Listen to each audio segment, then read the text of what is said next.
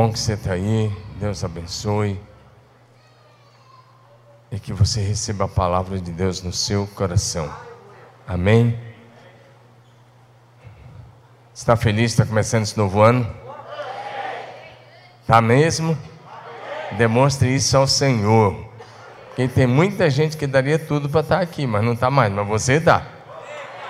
Celebra a vida que Deus te deu. Celebra a família. Celebra o favor do Senhor e a graça do Senhor para contigo. Amém, meu querido? Na segunda carta de Paulo à igreja de Corinto, capítulo 4, para o verso de número 18. Como você sabe, o tema para este ano é Movidos pela Eternidade. E nesses primeiros domingos de janeiro, nós vamos pregar dentro desse tema, compartilhar com você dentro desse tema porque né, é, isso precisa ficar bem claro, bem e precisa fixar mesmo em nosso coração que nós estamos aqui para ser movidos pela eternidade.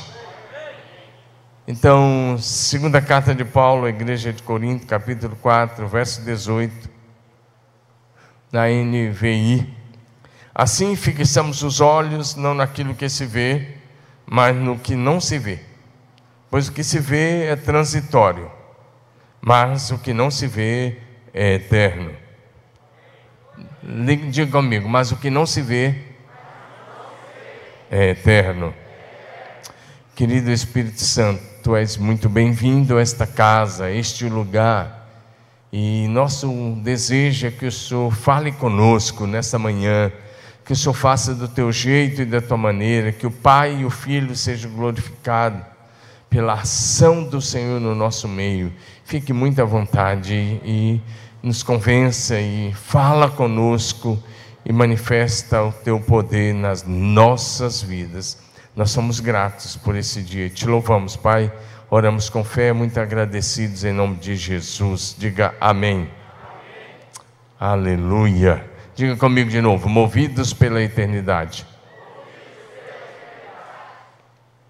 Nesse texto, o apóstolo Paulo está escrevendo, e ele diz: Nós não estamos com nossos olhos fixos naquilo que se vê. E Paulo diz para nós: olha, aquilo tudo que você pode ver é transitório, vai ficar por aqui mesmo, vai ter um fim mais cedo ou mais tarde, uma questão de tempo. Ele disse: Mas nós estamos olhando para aquilo que é invisível aos olhos humanos.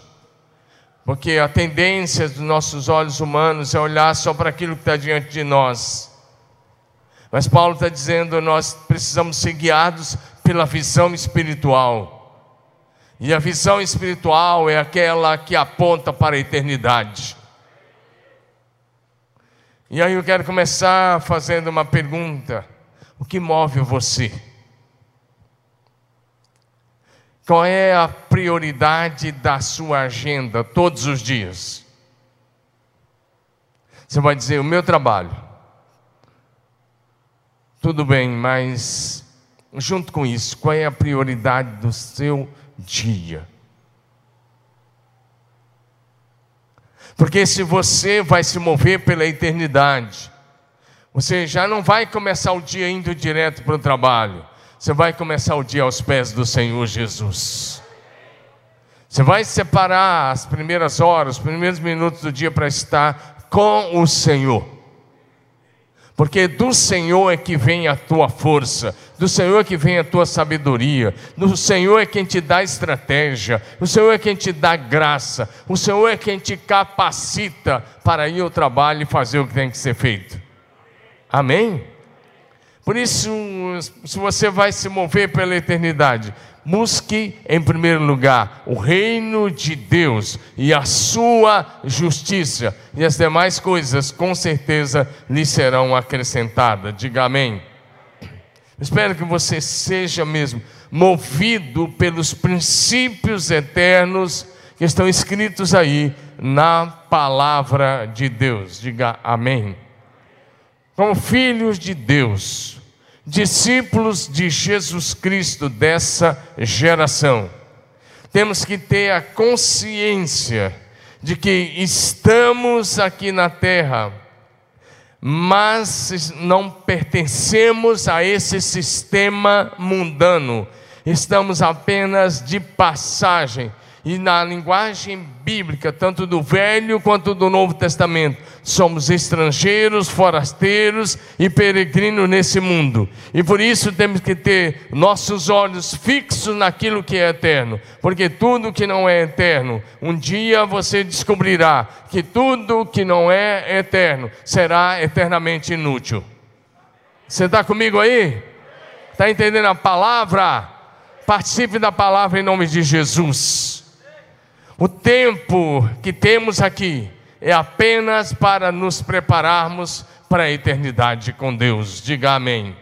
Sim, porque tem dois lugares, não para passar a eternidade, porque a eternidade não passa. É um erro grosseiro dizer onde você vai passar a eternidade. Tem distribuído até tem livros com isso, folhetos com isso, materiais com isso, mas é um erro grosseiro. Onde você vai passar a eternidade? A eternidade não passa é onde você vai viver a eternidade.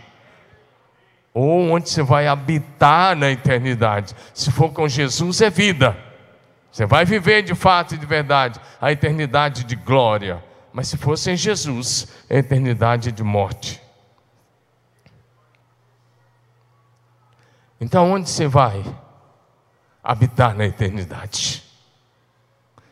Então, esse tempo aqui é preciso a gente ouvir a advertência do profeta Amós. Em Amós, capítulo 4, versículo 12, parte B, o profeta escreveu: Prepara-te para te encontrares com o Senhor teu Deus. Diga assim comigo: esse tempo é um tempo da gente se preparar para a eternidade. Amém? A vida é muito breve. E tem, a morte está pegando todo dia muitas pessoas despreparadas para a eternidade. Como discípulos do Senhor Jesus Cristo, nós devemos viver todos os dias desse novo ano que se iniciou, movidos pela eternidade. Ou seja, com os pés aqui na terra, mas os olhos e o coração na eternidade com Deus. Diga aleluia. Por isso, Paulo escrevendo à igreja de Colossenses, capítulo 3, ele começa dizendo: pensem nas coisas lá de cima, pensem nas coisas lá do alto. Ele diz: porque vocês já morreram e a vida de vocês está oculta em Cristo. Pensem lá, mantenha a sua mente nas coisas do alto e não nas coisas dessa terra. E ele diz: pensem nas coisas lá do céu. Amém? Estude depois Colossenses 3, de 1 a 17, que a tônica é essa. E aí ele vai dizer: faça morrer a natureza terrena. E ele vai dizendo uma série de pecados: prostituição, impureza, lasciva, idolatria, inveja, e vai, vai, vai, uma série de coisas. Ele diz: faça morrer tudo isso. Revista-se do novo homem. E tenha sua mente voltada para as coisas do céu. Quem está entendendo aí, diga amém. Em primeiro lugar, é preciso que a gente entenda onde está a nossa verdadeira pátria. Diga comigo, a nossa pátria está no céu. A letra está um pouco pequena, mas está dando para ler lá atrás? Então leia de novo. A nossa pátria está no céu. Pastor, pode aumentar um pouco mais o ar? Lá, por favor, obrigado, pastor Elber. É, a nossa pátria está no céu. É preciso que a gente pense nisso. Eu não estou excluindo o fato de que nós somos brasileiros e de outras nacionalidades, não é isso. Mas é, Paulo disse: enxergue a sua pátria. Temos que ter a consciência de que aqui não é a nossa morada definitiva. Eu fico olhando para alguns cristãos e o investimento deles é só na terra, é só aqui. Tudo bem, meus irmãos, desfrute do melhor que Deus te deu. Você merece e é livre para isso e deve prosperar. Mas, desde que o seu coração e os seus olhos estejam na eternidade. E como alguém já disse, ser sábio não é planejar a vida até a aposentadoria, até os 90, 100 anos. Ser sábio é planejar a vida para a eternidade. Diga comigo, ser sábio é planejar a vida para a eternidade. Amém?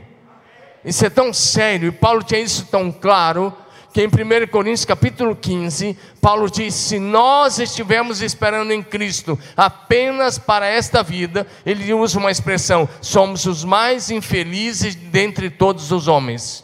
E outra, uma outra linguagem que diz, outra versão que diz: somos os mais miseráveis.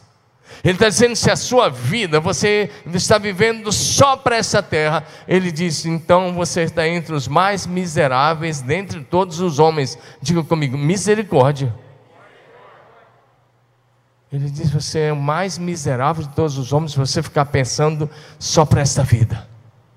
Então, por isso que ele diz: nossos olhos não estão naquilo que se vê, mas aquilo que não se pode ver com os olhos físicos, mas que podemos contemplar com os olhos da fé. Diga aleluia. E no final dessa série de mensagens, serão oito. No final dessa série de mensagens, nós vamos pregar uma palavra só baseada em Apocalipse capítulo 21 e 22. Você vai ver que vai ser lindo e maravilhoso uma visão da cidade de Deus. Diga aleluia. Amém? Chuvinha boa caindo aí, ó. Bênção demais, aleluia. Vai ter chuva de bênção sobre a sua vida também. Diga glória a Deus, aleluia. Olha o que está em Filipenses, capítulo 3, verso 20.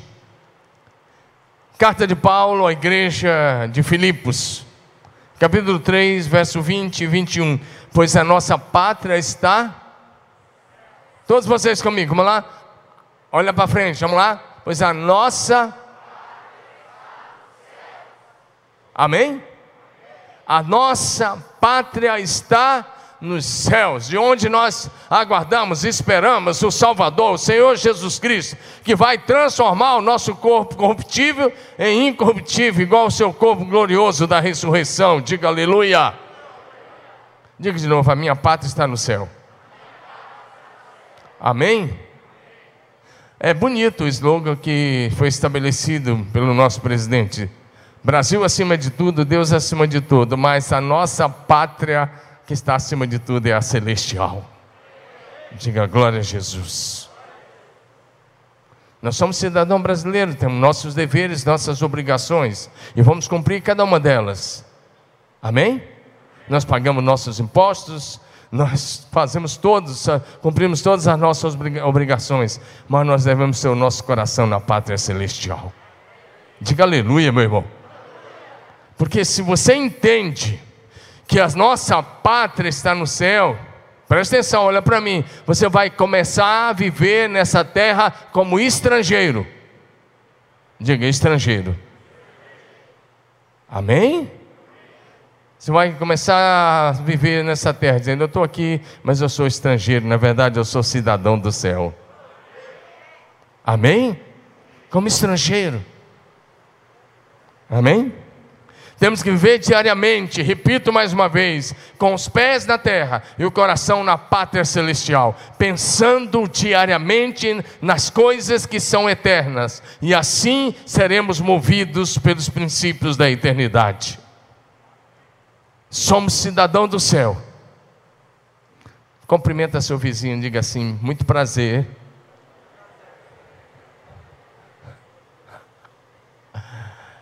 Quando você chega no outro país, é comum as pessoas perguntarem como. De onde você é? Ok? De onde você é? Agora fala, pergunta para eles, de onde você é? Fala, olha para eles, sorri, fala, de onde você é? Diga, muito prazer, sou um cidadão do céu. Muito prazer, sou um cidadão do céu. Diga amém. Por quê? Porque pertencemos ao reino de Deus. E o reino de Deus é um reino eterno. Esse é o único reino que jamais será destruído. Se você estudar a história da humanidade, você vai ver que grandes impérios levantaram e depois eles desapareceram.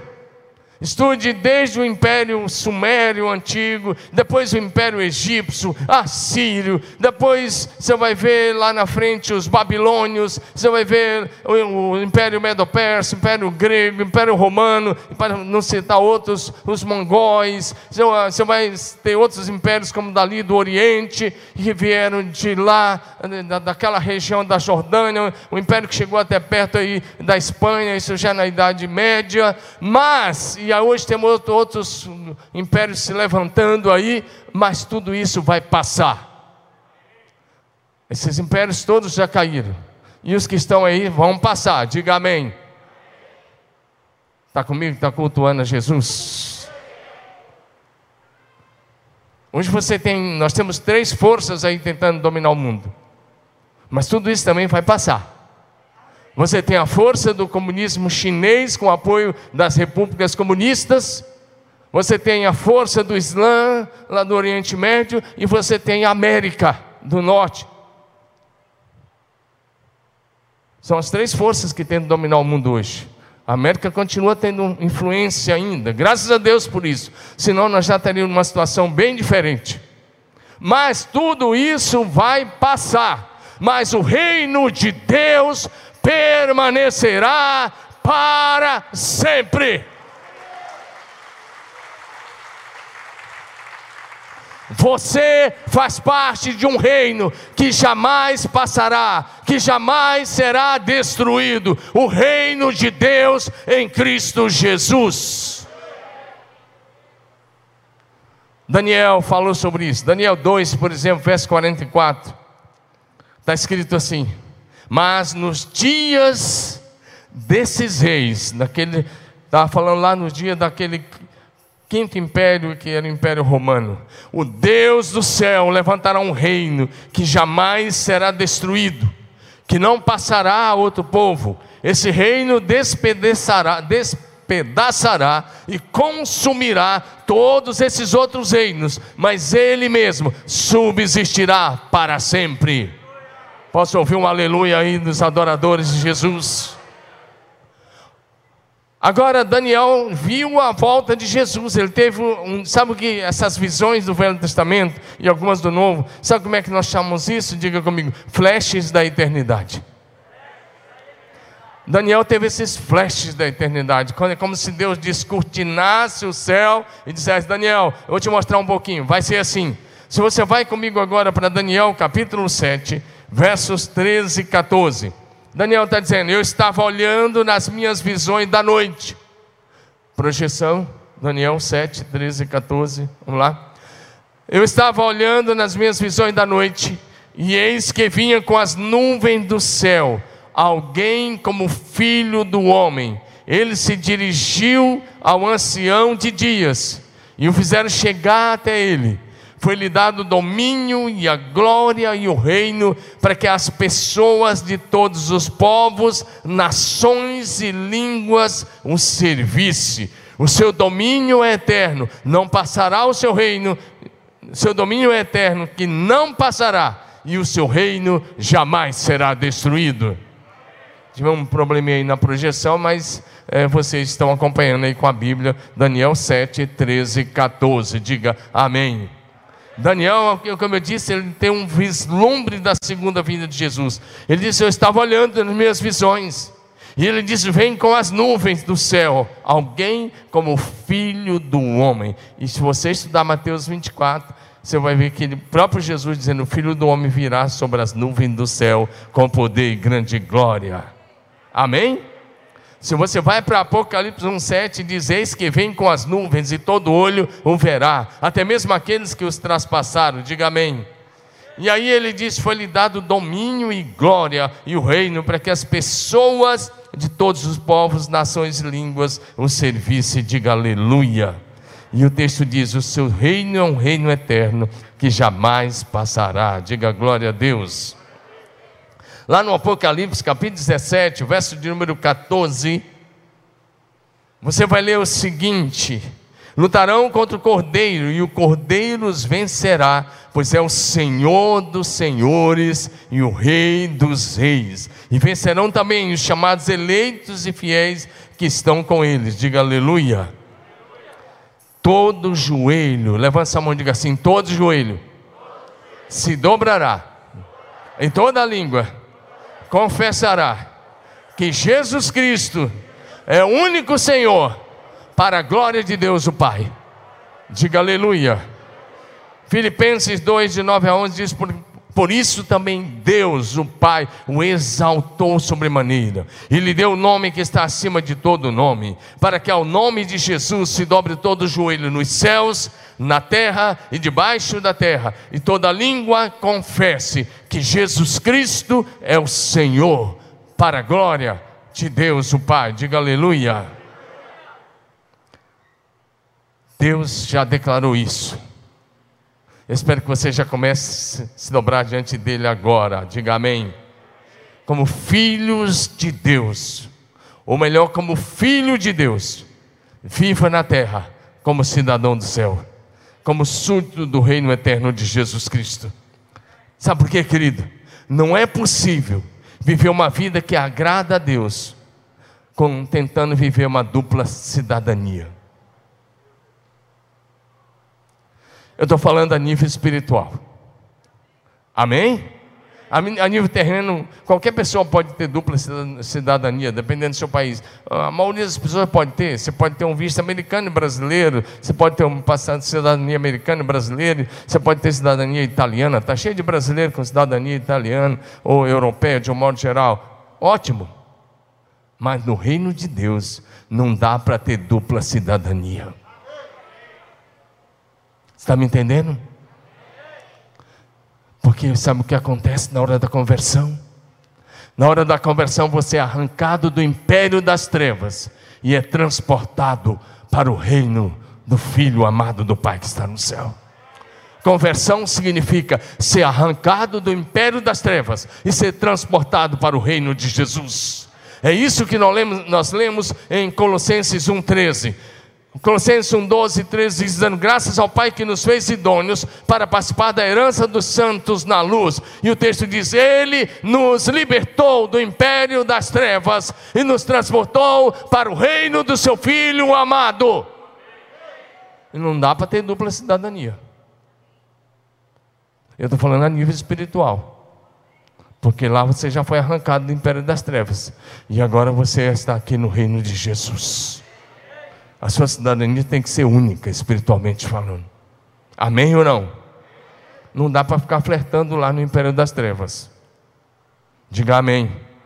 Mas, muitos cristãos caem nesse laço do diabo. Estão tentando viver a vida cristã com uma dupla cidadania. E isso os leva a mais as coisas desse mundo do que os valores do reino de Deus. Então, em Mateus, capítulo 6, verso 24. Pode deixar, Maísa. Você é demais, hein? Muito obrigado, hein? Valeu, obrigado. Dá uma salva de palmas para a vida Maísa. Dali, foi lá avisar. obrigado. Obrigado, Maísa. Não dá. Mateus 6, 24. Jesus disse: Ninguém pode servir a dois senhores.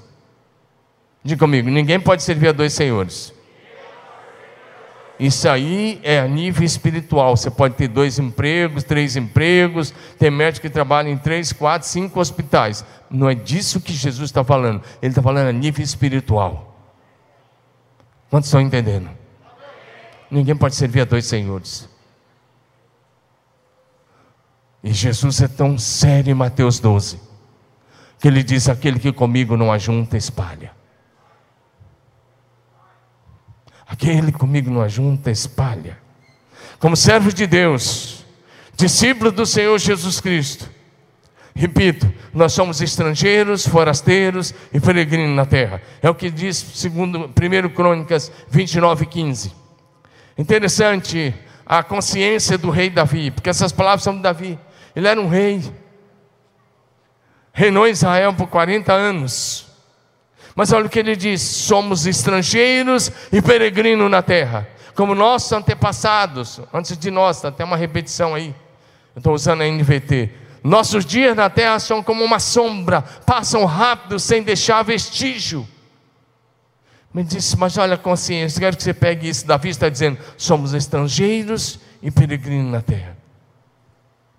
Quando você tem a consciência de que você é cidadão do reino do céu, como filho de Deus, Paulo vai dizer algo muito lindo, ele vai dizer que nós somos embaixadores de Cristo entre os homens.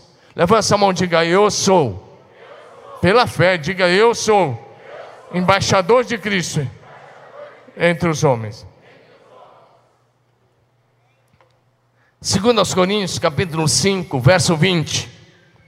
Na segunda carta de Paulo, à igreja de Corinto, capítulo 5, verso 20, Paulo diz: "Portanto, somos embaixadores de Cristo". Diga: "Somos embaixadores de Cristo". E a mensagem é uma mensagem de reconciliação. Ele disse como se Deus estivesse fazendo o seu apelo por nosso intermédio. Por amor de Cristo, suplicamos: reconciliem-se com Deus. Diga: sou embaixador de Cristo. Pergunta ao seu irmão assim: você é agente secreto ou é embaixador? Está cheio de gente que é agente secreto, porque no emprego dele ninguém sabe que ele é o embaixador de Cristo. O embaixador é aquele que vai representar o reino de Deus, os valores de Deus, a cultura do reino, os princípios de Deus, a linguagem do reino de Deus. Amém? Quando me converti lá atrás, não deu mais tempo, mas eu fui ainda uns seis meses, eu tinha 16 anos. Então me convidaram para uma classe antiga no meio batista, é, no meio presbiteriano acho que não tinha, viu, pastor, mas no meio batista tinha, David vai lembrar bem. É, nós temos a mesma idade, e, mas tinha um, um, uma classe de embaixadores, chamava embaixadores do rei. Era garotos aí de 12 até 16 anos, por aí. E eu fui lá, eu fiquei uns seis meses lá ainda nessa classe. Me colocaram lá, logo que eu converti, eu fui lá. E sabe, e tinha um, um a divisa era esse versículo: somos embaixadores de Cristo, 2 Coríntios 5, 20. E aí o hino era escrito por um pastor norte-americano que morou no Brasil muitos anos, né, L.M. Bright, e ele escreveu assim: Sou forasteiro aqui, em terra estranha estou, do reino lá do céu, embaixador eu sou. Dava certinho com ele mesmo, porque ele era forasteiro mesmo. E ele andava a cavalo pelo Brasil todo, naquela região norte, nordeste e centro-oeste evangelizando e era verdade mesmo na vida dele, mas ele escreveu tão. Para mim, esse hino reflete muito a mensagem que estou pregando hoje. Sou forasteiro aqui, em terra estranha estou, do reino lá do céu, embaixador eu sou. Eu gostaria muito que cada membro dessa igreja tivesse essa conscientização. Eu não estou sendo saudosista, estou pregando a verdade da palavra de Deus. Porque não, se tem uma coisa que eu não sou, é saudosista. Amém? Eu disse é, sexta-feira aqui no culto da virada que tem coisa que a gente vira a página, e tem coisa que a gente vira a página, fecha o livro, joga o livro fora e começa uma nova história. Amém? Isso não é saudosismo se dá isso, mas é uma verdade que eu gostaria de ver o povo de Deus dessa geração vivendo. Porque se esperarmos em Cristo só para essa vida, somos os mais infelizes de todos os homens. Agora, como é que o embaixador se comporta? Como é que o embaixador se comporta? Eu já disse isso em outras ocasiões, mas digamos que o embaixador americano no Brasil gostasse tanto do Brasil e ele resolvesse tirar a nacionalidade e a cidadania de brasileiro ele poderia continuar sendo embaixador norte-americano? A resposta é não. Porque, por exemplo, eu já fui na embaixada americana em São Paulo algumas vezes, porque antigamente tirava visto diretamente lá, e acho que ainda é, não sei. É, tem algum tempo que eu não vou lá. Mas eles representam os interesses dos Estados Unidos no Brasil, e assim, embaixador de cada nação. Olha para mim, meu irmão, é que sua cabeça, deixa seu celular para depois, você não tem nada para você. Todo dia você olha tentando achar alguma coisa e o vazio continua. Só que preenche você é o Espírito Santo de Deus, é a palavra de Deus. Deixa esse negócio para depois.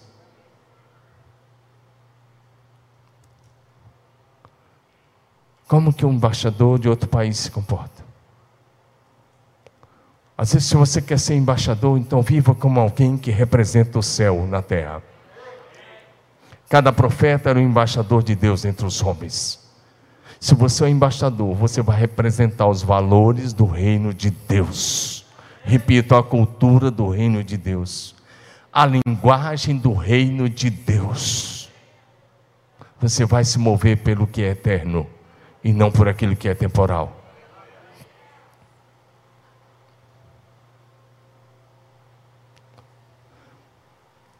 Por que, que eu falei que alguns são agentes secretos? Porque nunca abre a boca. Ninguém nunca sabe.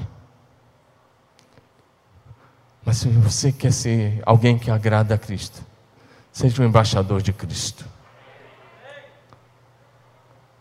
Seja alguém que compartilha a mensagem do céu para os homens. Fale da esperança, fale da vida eterna, fale do perdão, fale da graça, fale da reconciliação. Diga aleluia. Diga glória a Jesus. Amém. Viva de acordo com isso. De acordo com a linguagem. Fale a linguagem do céu. Fale dos valores do céu. Estamos nesse mundo. Mas não pertencemos a esse sistema. Olha, na verdade, se você viver mesmo como embaixador do céu, você vai trombar com os embaixadores das trevas. O capiroto também tem os embaixadores dele. Tem ou não tem? E vai ter gente que vai te, te odiar, ainda mais hoje.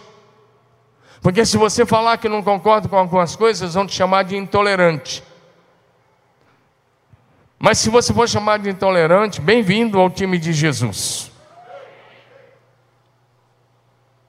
Olha o que está em João 17, 14.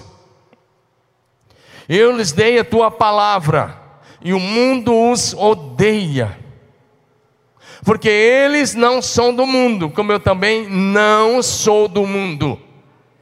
Jesus veio e viveu perfeitamente entre os homens como cidadão do céu priorizando o céu, priorizando a eternidade. Por isso ele se levantava cada madrugada para estar em oração com Deus. Por isso ele pregava, ele ensinava, curava, libertava, mas separava tempo para estar com Deus. Primeiro ele ouvia a agenda do céu e ele cumpria a agenda do céu diariamente.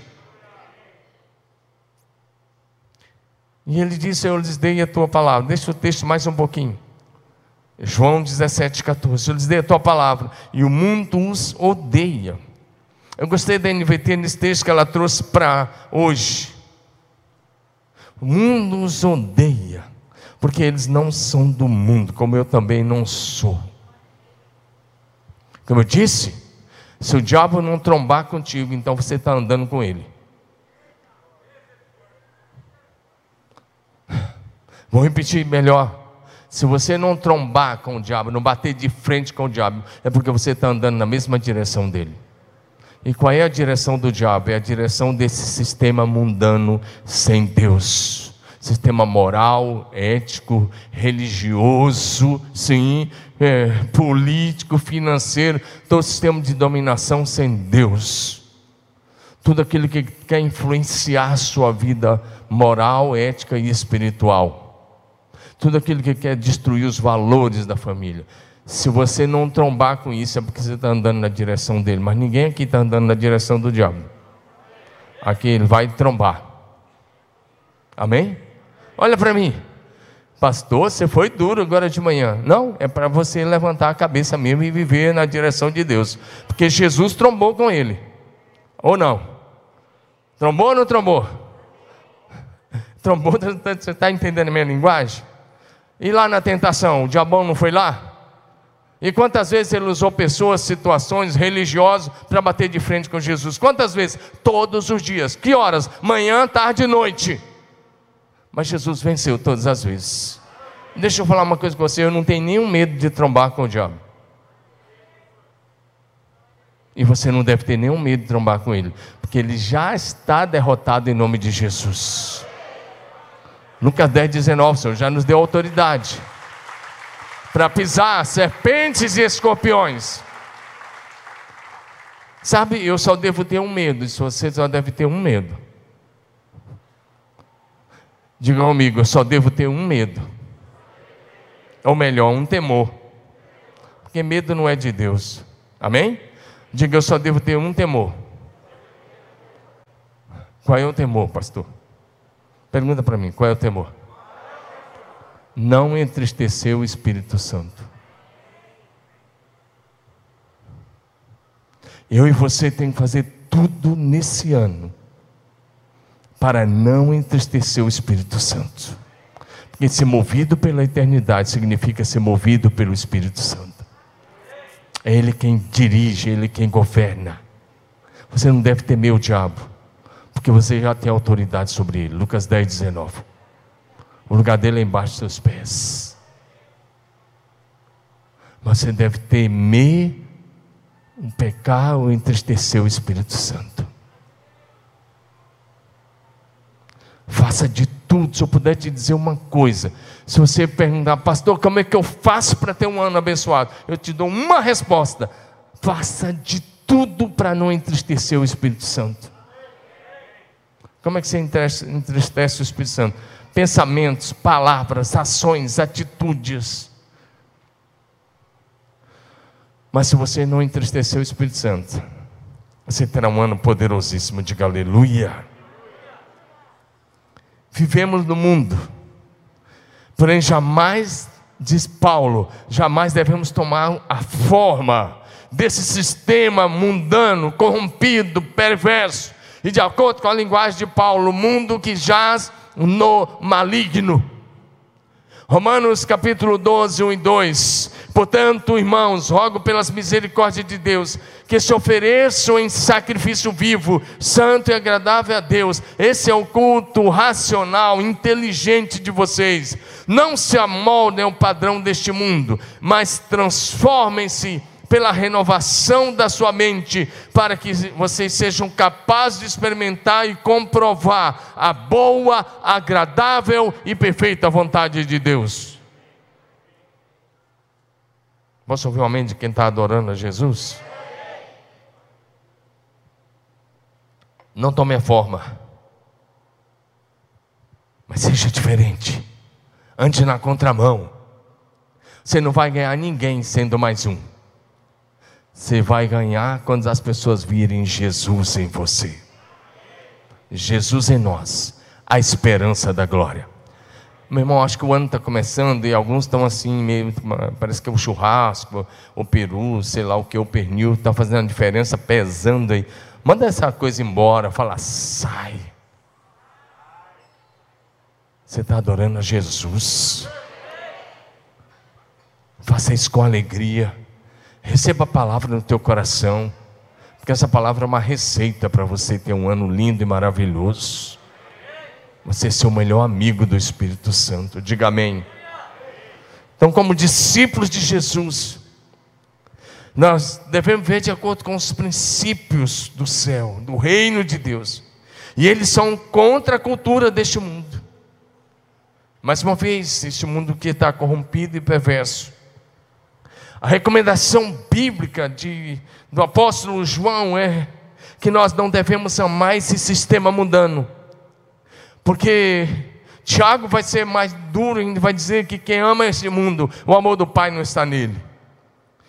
1 João capítulo 2, versos 15 a 17: Não ama este mundo, nem as coisas que ele oferece, pois quem, os, quando ama o mundo, o amor do Pai não está em vocês. Porque o mundo oferece apenas, olha isso, o mundo oferece apenas o desejo intenso por prazer físico, o desejo intenso por tudo que vemos e o orgulho de nossas realizações e bens. Mas não provém do Pai, mas do mundo. Este mundo passa, e com ele tudo que as pessoas tanto desejam, mas quem faz o que agrada a Deus vive para sempre.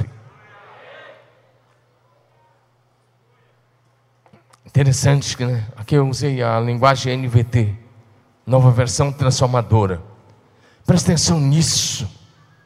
Ele diz: tudo isso passa. Ele vai colocar algumas coisas muito interessantes. Ele vai dizer porque o mundo oferece apenas desejo intenso por puro prazer. Desejo intenso por aquilo que está diante dos olhos. Orgulho pelas realizações e bens que adquirimos. Ele diz, mas tudo isso vai passar. Mas aqueles que fazem a vontade de Deus permanecem para sempre. Meu irmão, por isso Paulo escreveu no texto que nós lemos inicialmente: nós não andamos por aquilo que vemos, nós estamos nos movendo por aquilo que é eterno. Diga aleluia. Quem quiser ser amigo desse sistema mundano, torna-se inimigo de Deus. Quantos querem ser amigos de Deus? Vou perguntar de novo: quantos querem ser amigos de Deus? Fica longe desse sistema mundano sem Deus. Olha o que está em Tiago 4,4. Tiago 4,4.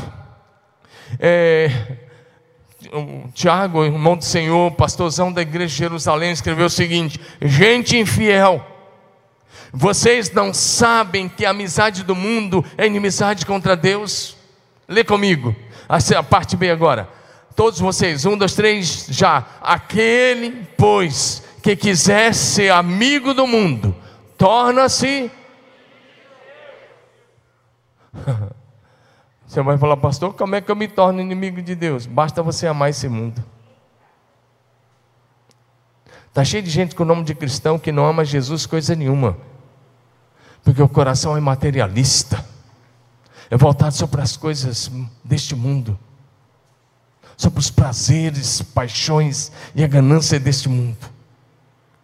Aquele, pois, que quiser ser amigo do mundo, torna-se inimigo de Deus. É natural. Faça a sua escolha. Se você quer ser amigo de Deus, você precisa romper com esse sistema sem Deus. Quantos estão entendendo? Desculpa, não estou gripado não, é só tosse mesmo, tá bom? Não fica com medo de mim não.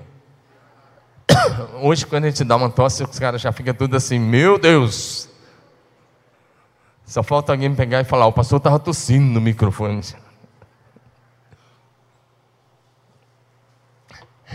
Antigamente, quando as pessoas tossiam ou espirravam, principalmente espirrava, o pessoal falava saúde.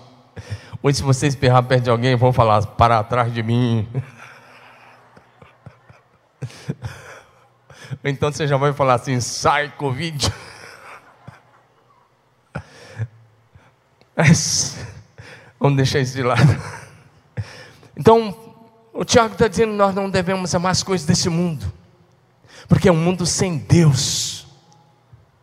Não devemos, e aí Jesus vai além. Fico pensando que nesse ensino de Jesus é meio chocante, porque ele diz: não ajunte tesouros na terra, porque ele vai dizer: onde estiver o teu tesouro, aí vai estar o teu coração. Mateus 6, 19 a 21. Jesus diz: Não acumulem para vocês tesouro na terra, onde a traça e a ferrugem destrói, e onde os ladrões arrombam e furtam, mas acumulem para vocês tesouro nos céus, onde a traça e a ferrugem não destrói, e onde os ladrões não arrombam nem furtam. Pois onde estiver o seu tesouro, aí estará também o seu coração. Pergunta para o seu vizinho: onde está seu coração? Por mais que você diga está em Deus, a sua agenda responde às vezes ao contrário. O seu dia a dia às vezes responde ao contrário. O teu culto às vezes responde ao contrário. A tua vida de oração responde ao contrário. Mas eu espero que isso mude em nome de Jesus. Diga aleluia. Como povo de Deus, igreja de Jesus, nossa missão é a transformação desse mundo. Não, é, não, não são os cristãos se amoldando este mundo. Ei, deixa eu dizer uma coisa.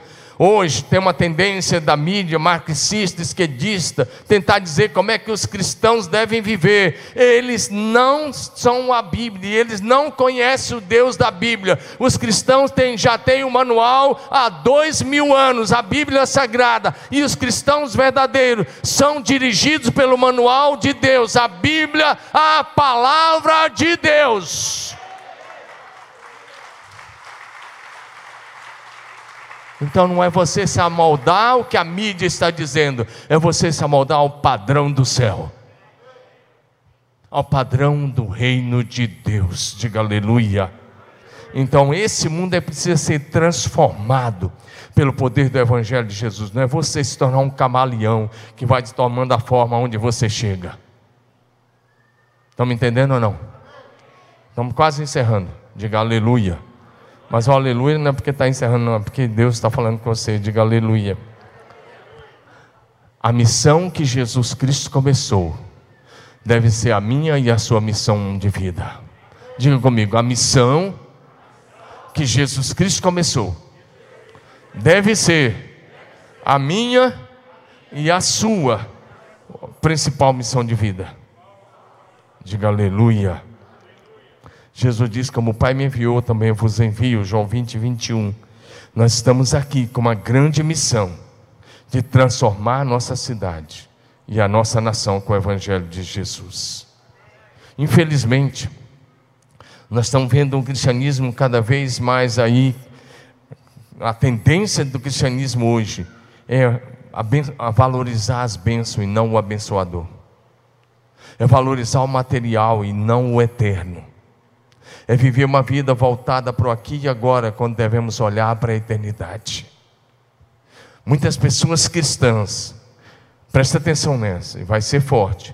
Muitas pessoas cristãs que dizem que amam Jesus, reclamam da Bíblia e acham que os mandamentos da Bíblia tiram a sua liberdade, e acham que os mandamentos são pesados, acham que Deus colocou um fardo que não dá, porém, quando você vai para 1 João, capítulo 5 de 1 João, verso 3, João escreveu o seguinte: porque nisto consiste o amor a Deus, em obedecer aos seus mandamentos, e os seus mandamentos não são pesados.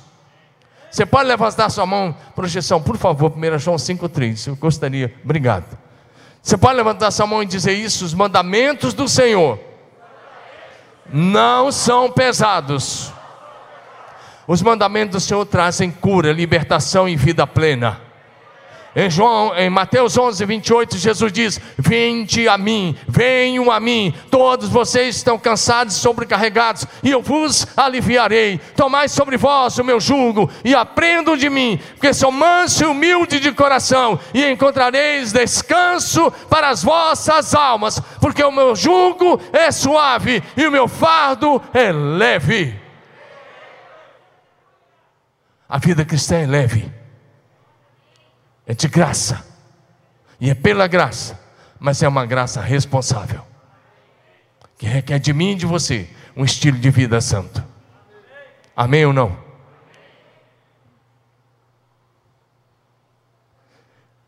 Nessa caminhada, todos os dias eu e você precisamos da proteção do Pai e dos seus santos anjos. João 17,15 Jesus diz: Não rogo que os tires do mundo, mas que os protejas do maligno. Amém? Diga aleluia. E por último, para a gente encerrar, deixa eu tocar um ponto, numa coisa aqui bem interessante. Diga comigo: consciência de cidadania. Diga de novo: consciência de cidadania. Essa é uma coisa que falta a essa geração da igreja. Muita gente já não sabe o que é. Se tem uma coisa, se alguém te perguntasse, por que você está aqui? O que você está fazendo aqui? Aquelas velhas perguntas filosóficas: quem sou eu? Onde estou e para onde vou? E aí a filosofia há milhares de anos tenta responder essas perguntas e ainda, ainda fica no vácuo. Mas a Bíblia responde. Mas quero falar um pouquinho só sobre esse ponto: consciência de cidadania. Diga de novo: consciência de cidadania. A primeira coisa que eu quero que você entenda é que os homens e as mulheres de Deus, que se tornaram referência na história da Bíblia e na história da igreja, viveram na terra como cidadão do céu. Primeiro, vou repetir para que você pegue. Os homens e as mulheres de Deus, que se tornaram referência na história da Bíblia e da igreja, foi porque viveram na terra como cidadão dos céus. Ou seja, eles tinham uma grande consciência de cidadania. E eu quero relembrar um só hoje de manhã. Um só agora pela manhã. E depois a gente vai orar. Eu quero relembrar Abraão. Diga comigo, Abraão. Então, projeção, já vamos lá para Hebreus capítulo 11, versos de 8 em diante. Abraão. Abraão viveu há quatro mil anos atrás. Diga comigo, há quatro mil anos atrás. Olha para mim. A diferença é que ele tinha uma visão da cidade celestial e uma consciência de cidadania, de cidadania que a maioria dos cristãos dessa geração não tem. A gente se acha os caras. Aliás, há uns 20 anos atrás teve um cara que disse: "Eu sou o cara". Só que ele não era. Não teve isso. E aí nós nos face a face, há 10 anos atrás nós colocamos um slogan: "Eu sou o cara" na frente e atrás escrito que mais precisa de Jesus. E eu continuo sendo o cara que mais precisa de Jesus. E você também. Nós somos as pessoas que mais precisam de Jesus. Mas a gente se acha tão avançado a nível de tecnologia, e estamos, a nível de ciência, a nível de comunicação, Acontece uma coisa que, no mesmo instante, está em todo mundo, espalhado pelas redes sociais. Mas a gente não tem uma visão da cidade de Deus. E é isso que está matando essa geração da igreja. É isso que causa frieza. É isso que causa indiferença. É isso que faz você parar de orar. É isso que faz você, às vezes, ter uma adoração que você mesmo está com preguiça de adorar. Nós vamos encerrar falando sobre isso. Porque Abraão, há quatro mil anos atrás, tinha uma consciência de cidadania como pouca gente. E essa consciência precisa ser resgatada. E nós vamos começar a resgatar isso agora de manhã. Diga amém. Olha, vamos olhar para Hebreus 11, de 8 a 10. Agora, quero que você olhe para frente e peça ao Espírito Santo para te abrir os olhos, porque é um texto interessante, vamos finalizar aí. Hebreus 11, de 8 a 10. O texto sagrado diz: Pela fé, Abraão, quando chamado, obedeceu, a fim de ir para o lugar que devia receber por herança, e partiu sem saber para onde ia. Pela fé, peregrinou na terra da promessa. Veja bem, Deus tinha prometido. Mas ele chegou na terra prometida e ele viveu como um peregrino. Peregrinou na terra da promessa como em terra alheia. Agora leia comigo, habitando em tendas. Por favor, quando você for ler a Bíblia, não passe por cima, diga comigo, habitando em tendas. Com Isaac, que era filho, e Jacó, herdeiros com ele da mesma promessa. Agora, o versículo de número 10 responde, porque Abraão habitou em tendas. Porque, vamos ler comigo, igreja, todo mundo. Vamos lá, um, dois, três. Porque Abraão aguardava a cidade que tem fundamentos, da qual Deus é o arquiteto e construtor texto diz que Abraão foi chamado e Deus prometeu a terra. Ele chega na terra prometida, ele podia tomar posse e dizer: Essa é a minha terra. Mas a Bíblia diz que ele viveu como peregrino, forasteiro, como estrangeiro, e ele decidiu não construir uma casa, não construir um palácio. Ele tinha dinheiro para construir qualquer palácio, e ele conhecia os palácios da Mesopotâmia antiga, ele conhecia os palácios do antigo Egito mas ele tinha no mínimo uns 500 funcionários na casa dele. Só o pequeno exército particular dele tinha mais de 300 homens dos nascidos na casa dele. Mas ele decide viver em tendas. Sabe por quê? Olha para mim. Porque um dia ele contemplou a cidade de Deus.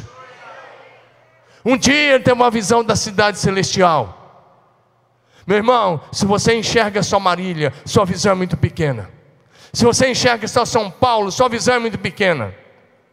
Se você enxerga só Nova York, ou Orlando, ou outra cidade, Ô Sidney, na Austrália, com a cidade lindíssima, você enxerga só isso. Com todo respeito, sua visão ainda é muito pequena, porque a sua visão só será grande se você contemplar a cidade de Deus a cidade maravilhosa, a nova Jerusalém, que de Deus descerá do céu, onde nós habitaremos para todo sempre com nosso Senhor, nosso Pai, nosso eterno Salvador. Quando você tem uma visão da cidade de Deus, a cidade dos homens perde o brilho para você.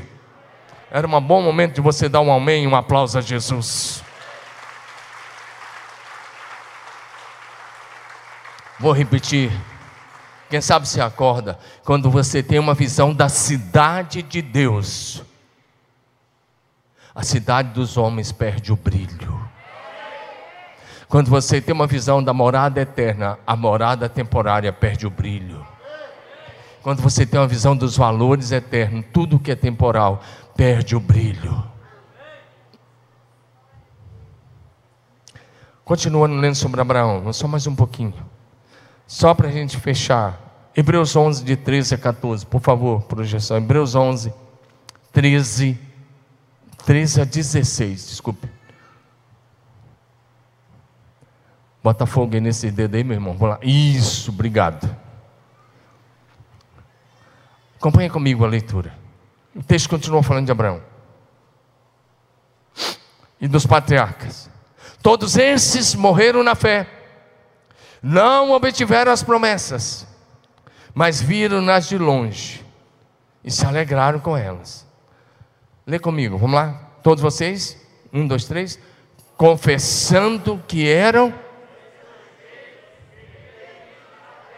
Confessando que era estrangeiro e peregrino na terra, porque assim vivem os que se movem pela eternidade.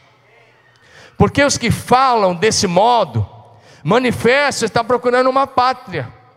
E se na verdade se lembrasse daquela de onde saíram, lá, Mesopotâmia, norte do Iraque, hoje, teriam uma oportunidade de voltar. Mas agora, agora, lê comigo, estou junto. Mas agora desejam uma pátria superior, isto é, a celestial. Por isso, Deus não se envergonha deles de ser chamado seu Deus, porque lhes preparou uma cidade.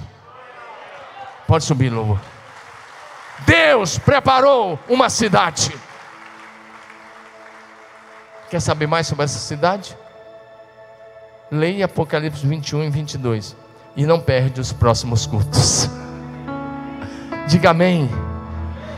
Como eu disse, há quatro mil anos atrás, esse homem teve uma visão da cidade de Deus. Por isso ele disse: para que o meu coração não se desvie, para que o meu coração não tome outro rumo, eu vou habitar em tendas. Não sei se você já viu uma tenda daquelas lá que eles moravam no Oriente Médio. Quando a gente vai a Israel, a gente leva a nossa caravana numa comunidade de beduínos, onde a gente você pode ter a oportunidade de estar numa tenda e almoçar com eles, mas não tem conforto nenhum. E Abraão disse: Eu vou viver assim, porque os meus olhos viram a cidade eterna.